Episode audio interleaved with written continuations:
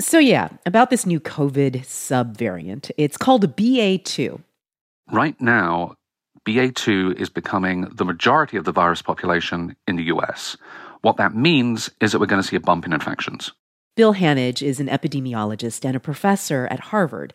BA2 is why case rates are inching back up in places like LA. That COVID subvariant spreading through LA County. And Chicago. Over 20% of the cases in Midwestern states. And Boston. BA2 is now causing more than half of new cases in the Northeast, including here in Massachusetts. The expectation from public health officials is just like in many European countries BA2 will soon become the dominant variant here. But right now, it doesn't look like BA2 is much more serious in terms of the disease it causes.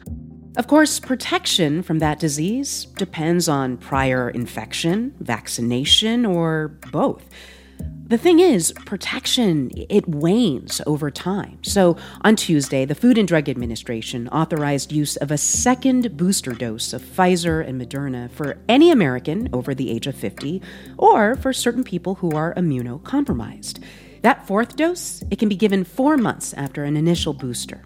However, if the science shows that fourth doses are needed for the general population later this year, we will not have the supply necessary to ensure shots are available, free and easy to access for all Americans. That's Jeff Zients of the White House COVID Task Force. He issued a warning this past week. We should be securing additional supply right now. Many other countries are already doing so. Consider this a new coronavirus variant is on the rise, and so is global demand for more vaccines. But in the US, Congress hasn't agreed to pay for them yet. From NPR, I'm Ailsa Chang. It's Tuesday, March 29th. This message comes from NPR sponsor First Republic Bank, where everybody gets a personal banker who's reachable by phone, email, or text, and through First Republic's banking app. Learn more at firstrepublic.com. Member FDIC, Equal Housing Lender. It's Consider This from NPR. BA2 has been in the US since around mid December, and it's not a big concern right now, but CDC Director Rochelle Walensky told NPR this month that public health officials do expect cases to rise, just as they have in other countries overseas where BA2 has already taken hold with some waning immunity and with um, a decrease in prevention strategies and mitigation, more opening up, they are starting to see a slight increase in cases, and we are carefully watching for that as well. Um, Watching is one thing, acting is another. And lately, the Biden administration has warned it can't act as aggressively against BA2 and future variants without more funding from Congress. We use those resources to monitor for variants, not just here, but across the globe, looking at how well our vaccines work over time in these long term studies, and really the impact of long COVID studies that we anticipate will, uh, we will need to follow in for not just months but years. To do all that, to stockpile vaccines and medicines, to keep certain treatment plans going, the White House told Congress it needed $22.5 billion. But as of Tuesday, lawmakers were still trying to agree on a plan to authorize that spending, even as nearly 700 people a day continue to die from COVID 19 in the U.S.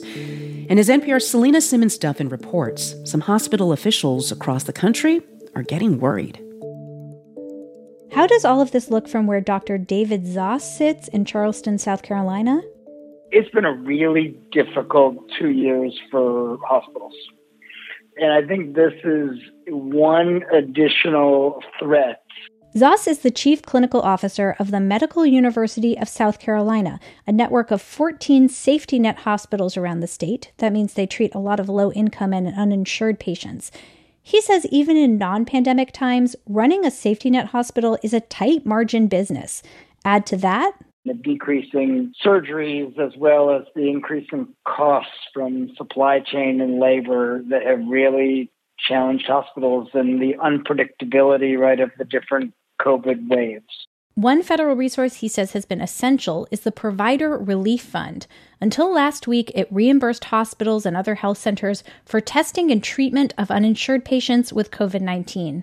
We've had now $9.8 million for uninsured COVID patients that is now going away. He says they'll still provide the care, they're just not sure how they're going to pay for it. Even if you're not too concerned about hospital budgets or uninsured patients, you might want to think about the ripple effects. If someone who's uninsured is afraid to get tested for COVID 19 because of the risk of getting billed for it, they might just not get tested, even if they're sick. They might also keep going to work, maybe serving your food or driving your Uber. Zinzi Bailey, an epidemiologist at the University of Miami Medical School, says all of those hidden cases can drive more spread bigger surges, different variants, and, you know, we do not have this thing under control. Still, the funding remains stalled in Congress. Republicans have argued they want a more detailed accounting of where past pandemic spending has gone, the White House retorts that it's provided 385 pages worth of details to lawmakers. They point to lots of other critical pandemic fighting tools that are in danger without more funding. For instance, the federal government wouldn't be able to buy more treatments or have enough free boosters for everyone, and it would be harder to track new variants or do research on next generation vaccines. Health officials warn the fund for the uninsured shutting down is just the beginning. That is NPR's Selena Simmons Duffin. Speaking of tracking new forms of the coronavirus, BA2 is not the only one out there that scientists are keeping an eye on. There's another one, a mixture of the Omicron and Delta strains that some people are calling Deltacron. It's really rare, we're told, and in its current state, it seems unlikely to cause a problem. But its creation gives scientists insight into how and why the COVID 19 virus changes so quickly. Here's NPR's Michaeleen Doucleff. Officially, Scott Nguyen is a bioinformatician at Washington, D.C.'s Public Health Laboratory. But he and a handful of other scientists around the world have an interesting side hobby. They are variant hunters. Nguyen and his colleagues hunt for new coronavirus variants. I think that's a pretty cool way to describe it. They searched through millions of SARS CoV 2 genome sequences looking to find mutants that could shift the course of the pandemic. For instance, back in November, one hunter found a very weird set of spike mutations coming from South Africa that became Omicron. Now, Nguyen has detected another intriguing variant. It was first found in France, but has also shown up in other parts of the world. It's a combination of Delta and Omicron. As one scientist put it, this variant has the head of Omicron stuck onto the body of Delta. So the body of the virus is still Delta, but a good chunk of it is, of the spike at least, is Omicron. So, yes, that's the best way to describe it. You know, that's it's just kind of remarkable. There's just some intrinsic imaginary sci fi element to this. Yeah, definitely. Definitely. It kind of, uh, surprising in a way like hey the virus really could do this and and do it very well as well so, how does the variant do this? How does it create this Frankenstein hybrid? Shishi Luo is a bioinformatician at Helix. It's a genomics company that has also been hunting for new variants. She says for these variants to arise, a person had to be infected with both Omicron and Delta at the same time. They were exposed in a short enough time frame that they have both of them in their system. Which means they were like infected twice, right?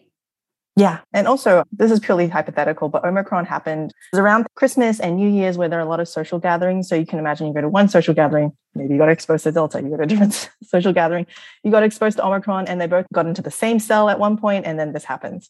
When two variants are inside the same cell at the same time, she says they can end up doing a special process in which one variant, when it's replicating, actually steals a chunk of genes from another variant. It's called recombination. Here's the problem with recombination. Dr. Mike Ryan at the World Health Organization says this process is the reason coronavirus has evolved so quickly, and it's how dangerous strains of the flu are made. That is how we generate pandemics of influenza. It's through viral recombination. So we have to be very cautious. We have to watch these recombinant events very, very closely.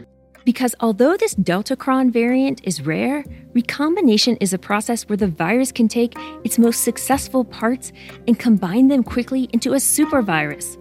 And there are other Deltacrons out there. Shishi Luo and her colleagues have already found a handful in the US. That was NPR's Michaeleen Doucleff. It's Consider This from NPR. I'm Ailsa Chang.